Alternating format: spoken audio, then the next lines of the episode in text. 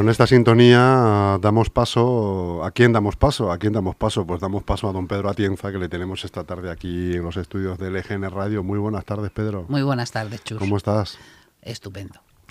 Eh, ¿Qué nos traes hoy entre manos? Que me parece Pues que el último día que estuviste nos dejamos algo en el tintero, ¿no? No, como me Y anuncié. dijiste, oye, anuncié- la semana que viene hablamos de esto. Exactamente, anuncié ya el tema la semana pasada.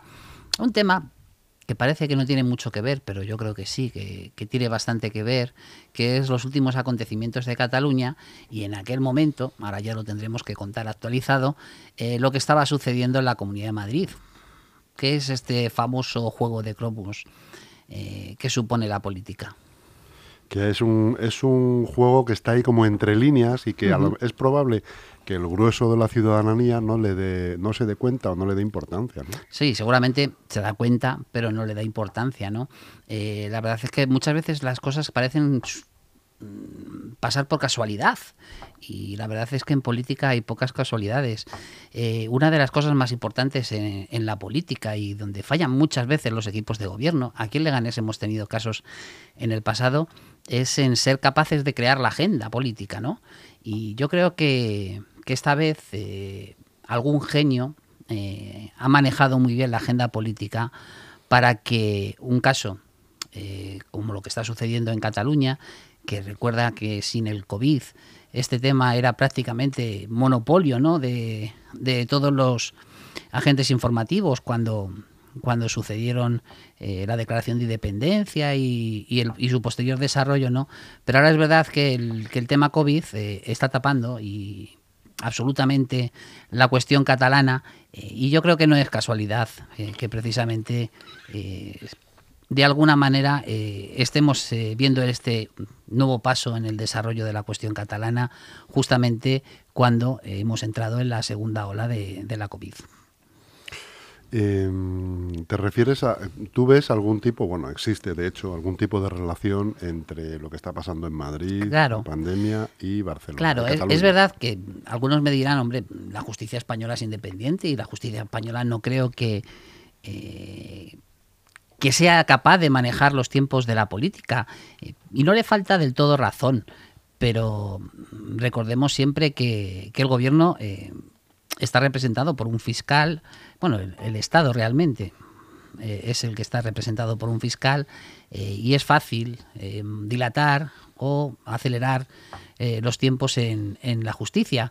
Para esto hay muchos expertos, no piensen solamente en política, hay cantidad de abogados que manejan precisamente estos temas de dilación o de o de aceleración para sus clientes desconocidos, no pensemos en gente conocida. Es decir, que que es fácil manejar los tiempos eh, si sabes manejar muy bien los instrumentos, ¿no? Eh, si sabes eh, bastante bien manejar las herramientas con las que puedes dilatar o todo lo contrario, pretender acelerar los procesos, ¿no? Y el PSOE esto lo sabe hacer bien. ¿no? El PSOE, E, el Partido Popular, también ¿no? lo sabe hacer bastante bien, no solamente el Partido Socialista, mm, sino también el Partido Popular. Y digo que no es casualidad porque eh, a Torra se le está eh, juzgando, o se le ha juzgado, eh, por un asunto de rebeldía, ¿verdad? Y todo parecía apuntar que la Comunidad de Madrid e Isabel Díaz Ayuso iban también a declararse en rebeldía con las medidas que iba a tomar por el, gobierno por, digamos que, falta de, eh, de eficacia en las medidas que estaba tomando la Comunidad de Madrid frente a la COVID. ¿no? Eh, yo estoy convencido de que si no se hubiese resuelto el asunto Torra, eh, quizás Isabel Díaz Ayuso se hubiese declarado en rebeldía y hubiese seguido con sus medidas, que para ellos eh, parece que son efectivas. ¿no? Y ¿Tú crees que hubiera sido así? Que se hubiera- yo sí, yo estoy convencido de que él hubiese plantado cara al Estado. Lo ha, lo ha estado intentando durante toda la, eh, la pandemia, ¿no? Es decir, la Comunidad de Madrid, además, eh, con discursos ambivalentes. Es verdad, y aquí, aquí quiero ser objetivo, que ambas partes, tanto el Gobierno de la Nación eh, como la Comunidad de Madrid, no han tenido eh, discursos eh, claros. Y, precisamente eso es lo que ha hecho que toda la ciudadanía dudemos, ¿no? Mira, viniendo para acá estaba leyendo un tuit de, de un de una persona, vamos, no, no, no conocida, eh, que decía claramente que eh, cuando eh, existen dudas, cuando cuando se dan bandazos, por decirlo de alguna manera, eh, empieza a entrar fuertemente la pseudociencia. Y yo creo que eso es lo que está eh, pasando, no solamente con el tema de los negacionistas, sino con el comportamiento que estamos viendo eh, de no muchos, pero sí de bastantes vecinos y vecinas. Es verdad que le ganes menos, todo hay que decirlo. Yo ayer domingo tuve que hacer una salida obligada y la verdad es que Leganés lo vi bastante tranquilo, ¿no? Pero las imágenes que echan los medios de comunicación, por ejemplo, de la ciudad de Madrid, pues hace pensar que efectivamente eh, esa inconcreción o esa lucha entre, entre el gobierno y la Comunidad de Madrid están haciendo que el ciudadano al final se haga su propia receta. Eh, y yo creo que... Que a lo mejor es lo que están buscando, ¿no, Pedro? Que no, no, no, no. Yo, yo creo que...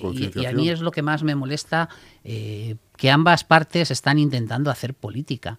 Y yo creo que no es momento de política. Que es hoy, momento... han pedido, hoy, han pedido una tregua varios, pues bueno, Zapatero... Eh, algún otro, alguna otra persona relevante ha pedido una tregua política y de verdad centrarse en el problema, en el problema de fondo que es el. Efectivamente, si es que no toca esto, no, toca, toca sentarse eh, y no levantar, no abrir la puerta hasta que no se llegue a un acuerdo eh, de medidas a tomar, pero no solamente para la Comunidad de Madrid, sino aplicables a toda a todo el Estado, ¿no? Y es verdad que aquí cada uno hace el traje a su medida, ¿eh? porque recordad que antes de la toma de, decisión de, esa comisión eh, donde se reunieron todos los, todas las comunidades autónomas, donde ahí es verdad que la Comunidad de Madrid, Andalucía y Cataluña, por ejemplo, casualidad, eh, votaran en contra, ¿no? entre otras, eh, pero al final salió adelante. antes de eso, en la Comunidad de Madrid se estaba poniendo el límite en mil casos por cada 100.000 habitantes en el acumulado. Eh, y el gobierno lo ha bajado a 500. Eh, ninguna de las dos partes, ni la Comunidad de Madrid ni el Estado, han explicado por qué esa barrera de 500. Porque claro, eh, cualquiera que navegue por Internet verá que un sitio como por ejemplo puede ser Canarias lo esté fijando en 60 y, y, otros sitios incluso en 40 o en 30. un estado como el, como el alemán lo está fijando en 50 por cada 100.000 habitantes. Eh, y esa disparidad te hace pensar que, pues que es algo arbitrario, cuando no debe de ser así, ¿no? Eh, y yo creo que es por la falta de explicación. ¿Por qué se eligen 500? ¿Por qué se eligen 1000? Parece que son barreras eh, provocadas para aislar a determinados municipios y no a todos, ¿no? Es. decir, las tres medidas que implantó la Comunidad de Madrid chocó mucho porque se quedaba una población fuera como Alcobendas, eh, por poner un ejemplo, o como el barrio de Salamanca, que estaban en esos momentos disparados, eh, y se aislaron a, sitios donde la población eh, pues no es precisamente de rentas medias y de, rentas altas. Entonces dio esa sensación de discriminación que ahí además dispararon muchísimos alcaldes de la zona sur contra esas medidas de la Comunidad de Madrid, pero también por falta de explicación. Es decir, eh, quizás eh, habría una explicación plausible que ninguno hemos escuchado de por qué Alcobendas no y Fuenlabrada sí, o por algunas zonas de Fuenlabrada sí. Ahí mm, Leganés, pues al poner esa barrera se libró cuando, eh, si todos recuerdan, el alcalde de Leganés estaba precisamente pidiendo que se tomaran medidas de restricción. Y hay que empezar a hablar así, no de confinamiento. Confinamiento ya es una palabra eh, que estamos desgastando demasiado, no estamos confinados. Efectivamente. No estamos confinados y la sensación que da es que no vamos a ir ya eh, a otro confinamiento de ese tipo, salvo que eh, la cosa se salga de madre, ¿no? Y, y aquí en la Comunidad de Madrid ha estado a punto de salirse de madre, pero no se ha salido de madre menos mal. menos mal. Las últimas noticias que hay ahora no son Pero la situación es muy mala, repito. En Alemania empiezan a preocuparse en grandes ciudades con 50 casos por cada 100.000 habitantes. Aquí la Comunidad de Madrid empezó a reaccionar cuando tuvo 1.000 casos por cada 100.000 habitantes. Para mí es una barbaridad. Sobre todo, eh, yo creo que deberían de volcar muchísimo más esfuerzos a explicar a la ciudadanía eh, y, ahí es verdad que los, medios de comunicación poco a poco han ido aprendiendo, pero si recuerdas, Chus, al principio siempre daban eh, más que datos eh, porcentuales, daban datos totales. Evidentemente, la Comunidad de Madrid, la Ciudad de Madrid, Cataluña o incluso Andalucía se pueden disparar precisamente porque es donde mayor, o, Valencia, por poner otro ejemplo, donde mayor concentración de, de, ciudadanos hay. Entonces es más fácil que haya en números absolutos eh, parezca muy escandaloso cuando si lo bajamos a números relativos, pues a lo mejor esos niveles no eran tan altos. Ahora ya se ha aprendido y ahora ya sí que es verdad que se dan ese porcentaje eh, sobre 100.000 habitantes que hace que se, las cosas se equilibren un poquito más, porque es verdad, si miramos por ejemplo los casos de Navarra, en absoluto mm, no son tan altos como los de Madrid, pero ahora mismo, en esta última semana, en casos relativos, nos han, nos han superado ¿no? en, ese porcentaje. Y es por... A mí lo que me preocupa es eh, que en una rueda de prensa no importa perder el tiempo que se, que se, que se pierda, eso por ejemplo lo hacía muy bien Fernando Simón, es decir, él explicaba eh, todo lo que podía y más, eh, y si no quedaba, quedaba algo sobre el tintero con las preguntas, él lo, finalizaba, y sin embargo aquí eh, no ha habido Fernando Simón. todo lo ha cargado al principio de la pandemia sobre Isabel Díaz Ayuso y el consejero, y poco a poco, bueno, iba a decir han ido cargando, eh, a mí me pareció muy triste que un consejero o la Consejería de Sanidad no diera ninguna rueda de prensa durante mm, la mayor parte del tiempo de la escalada para poder explicar qué estaba sucediendo en la Comunidad de Madrid. ¿no? Y para traer esto a relación, eh, en Cataluña pasó ha pasado justo lo contrario. En Cataluña también estuvieron eh, disparados. ellos sí tomaron medidas restrictivas, teniendo en cuenta, yo creo que criterios eh, no solamente criterios médicos, sino también eh, criterios eh, sociales, entendiéndolo por la configuración de sus pueblos y de sus regiones, ¿no? y consiguieron bajar bastante rápido esos ratios, ¿no? Esos ratios tan elevados que teníamos al principio de la segunda ola, porque recuerda a todo el mundo que el principio de la segunda ola, el repunte empezó en Cataluña, no en la Comunidad de Madrid. Eh, la sensación que da es que la Comunidad de Madrid ha estado como en una zona neutra, no llegamos a bajar hasta donde tendríamos que haber bajado, eh, pero es verdad que también en esta segunda eh, se tardó más en ver las consecuencias. ¿no? También choca mucho el comportamiento que están teniendo en las comunidades, en las comunidades autónomas respecto de, de, las medidas que se debían de haber tomado Mm, para poder eh, al menos controlar esta segunda ola. Evitarla yo creo que no se podría evitar, pero sí se podría haber frenado y, que hubiese sido muchísimo eh, eh, con menos casos, con, menos, con menos repunte. ¿no? Me refiero a que desde algunos he escuchado yo en los medios de comunicación hablar que desde junio se tenían que haber estado tomando medidas desde mayo se tenía que haber estado tomando medidas, se tenía que haber estado planificando cuál era el después. Eh, para eso el Estado soltó bastante dinero a las comunidades autónomas. Podemos criticar si fue mucho o fue poco, pero fue bastante dinero. Y sin embargo, mientras algunas comunidades autónomas, sobre todo las pequeñas, que es eh, singular, eh, se dedicaron precisamente a reforzar esa atención primaria que tanto eh, nos reclaman los, los sanitarios y, los epidemiólogos. Eh, empezaron a reforzar también la educación porque se veía venir que en septiembre, en octubre, íbamos a tener precisamente otro repunte que al final se, se, nos ha adelantado a agosto, ¿no? Pero se veía venir que en septiembre y octubre ya había que reforzar la educación para poder dar las clases de una manera lo más, normal, posible, ¿no? Eh, y alguna otra medida que se podían haber tomado, pues eh, en esta comunidad eh, en la que tú y yo vivimos, pues su gran idea fue construir un hospital que no sabemos si se va a poder utilizar porque hasta la propia Isabel Díaz Ayuso está reconociendo que hay falta de médicos. Y tú puedes tener un edificio muy bonito, muy grande, pero si no tienes personal que lo atienda no vas a poder abrirlo en ningún momento. ¿no? Y, choca mucho que la atención primaria siga funcionando prácticamente igual que en la primera ola. Seguimos teniendo tremendos problemas los vecinos y vecinas para poder incluso hablar por teléfono con nuestros médicos de atención primaria. Ya no te digo acudir, que con la situación que tenemos de pandemia lo veo hasta lógico que solo se acuda en casos extremos, pero es que tenemos grandes problemas para poder incluso hablar con nuestro médico de atención primaria para una dolencia que no tenga que ver nada con, con la COVID. Bueno, incluso con la COVID te cuesta bastante que te coja el teléfono de, atención primaria.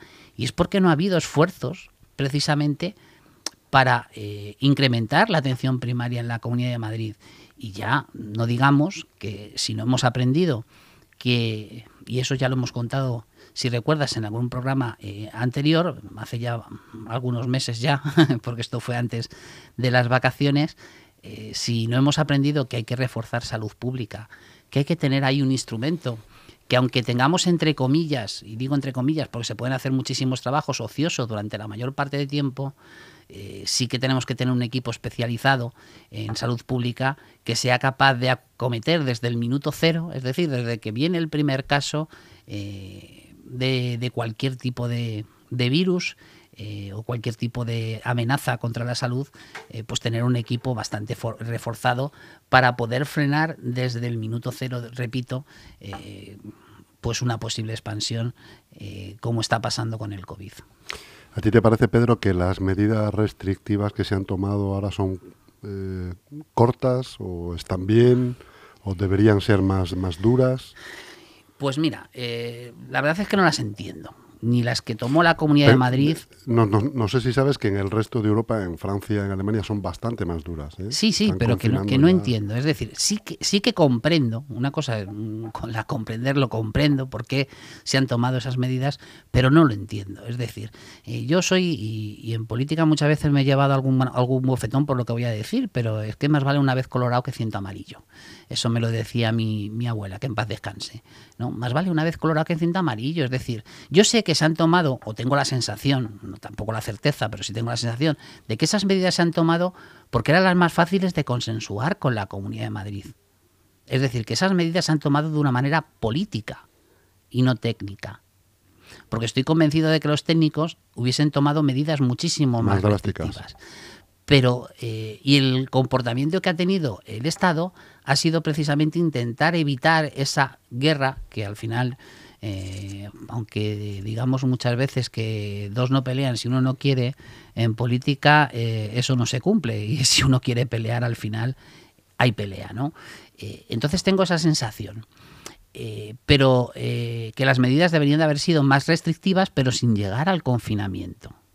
Es decir, el confinamiento ha demostrado que es eficaz, que es eficaz, pero también es perjudicial eh, no solamente para la economía, sino incluso para las propias eh, personas, porque ahora mm, gracias a la bolsa del, ERTE, que, menos mal que se está prorrogando, no estamos viendo realmente el impacto real eh, que ha provocado la pandemia en la economía. Pero los técnicos seguramente que hubiesen restringido, es decir, mm, todavía más, eh, pongo el caso de Francia, que seguramente no será el que habría que aplicar aquí en, España, ¿no? Pero lo primero que hacen, o, en Reino Unido, o en Alemania, me da igual, lo primero que hacen es estudiar dónde se están produciendo eh, el contagio social, el contagio eh, comunitario.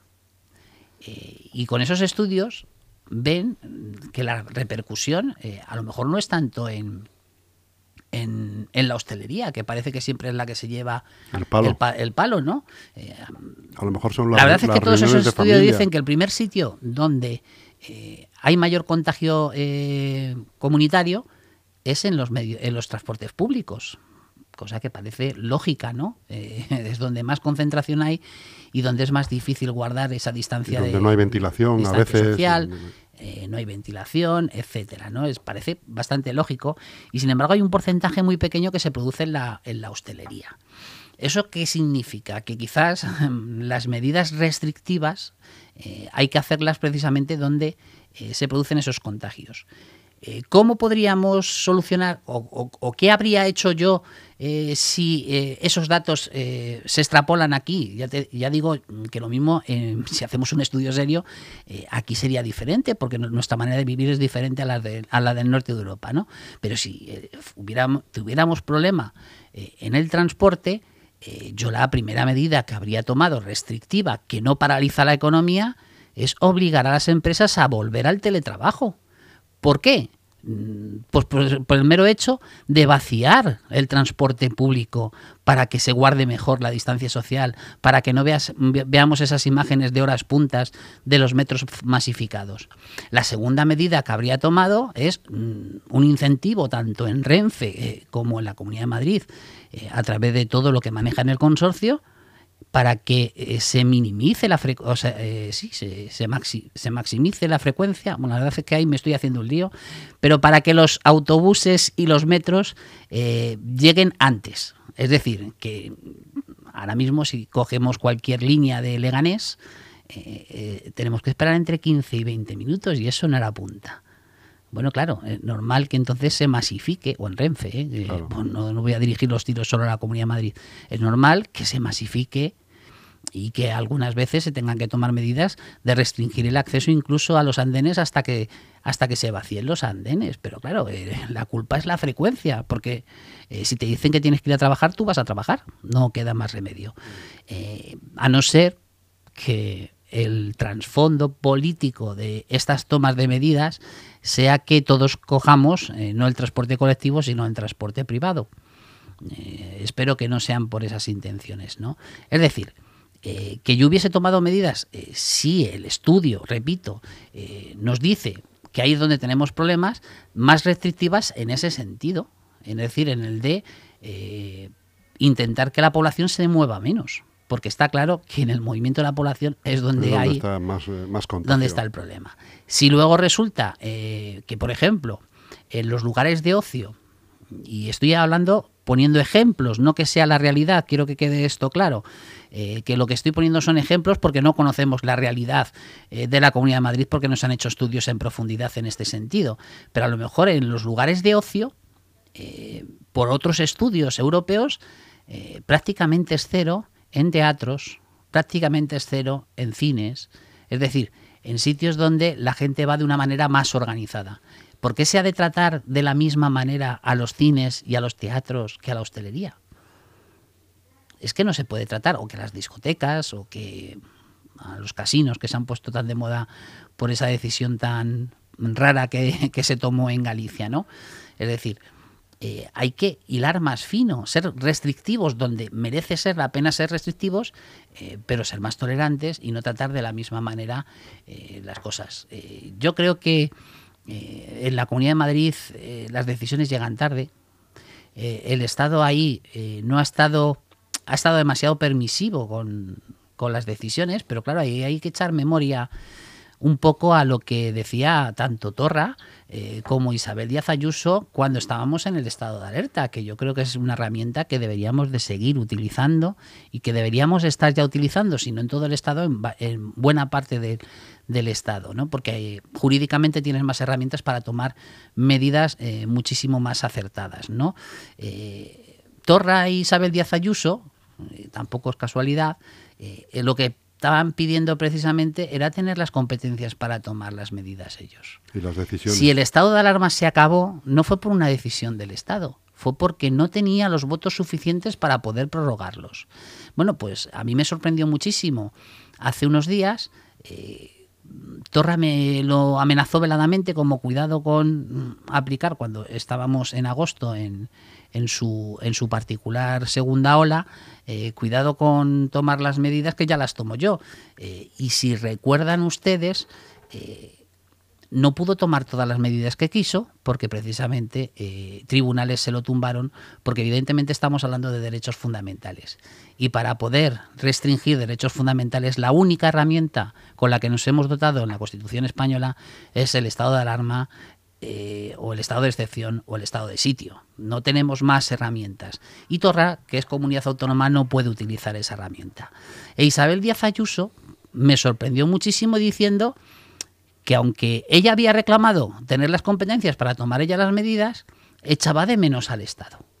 Pero bueno, o es blanco o es negro en este caso. No, no, no existe otra manera. Si quieres que el Estado actúe, déjale actuar.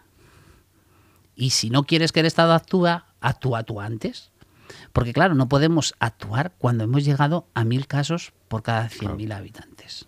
Que ahí es cuando se te va de las manos. Efectivamente. Y ahí, aunque no le guste, a Isabel Díaz Ayuso tuvo un claro ejemplo con el comportamiento que tuvo eh, Cataluña en la, la Generalitat en Cataluña. ¿no? Pedro, se nos está acabando el tiempo y no, me, no quisiera que te marcharas sin comentarte antes y, que me hablaras una chispita de una noticia que ha surgido hoy, que ya probablemente la semana que viene estaba ya en el ambiente, es sobre Leganés, concretamente sobre la decisión del ayuntamiento de liquidar una de las empresas municipales, de las dos que hay, Emsule y LG Medios. Entonces, parece ser que van a liquidar LG Medios y aparentemente pues todo lo que ello conlleva la ya no solamente la comunicación municipal y, y de las delegaciones y todo esto, sino también qué pasa con el personal que trabaja en el eje medios. Bueno, pues ahí voy a hablar en primera persona, ¿no? si la pregunta es qué pasa con el personal, eh, si no se ha modificado. ¿O qué debería pasar? Si no se ha modificado en el convenio acordado eh, con, los trabajadores de, del eje medios. Eh, yo trabajé en, esa negociación cuando era Legacom, ya estoy hablando de la prehistoria, pero sí existía la incorporación eh, al ayuntamiento como una figura que se denomina, o que todo el mundo la conoce como fijos no de plantilla.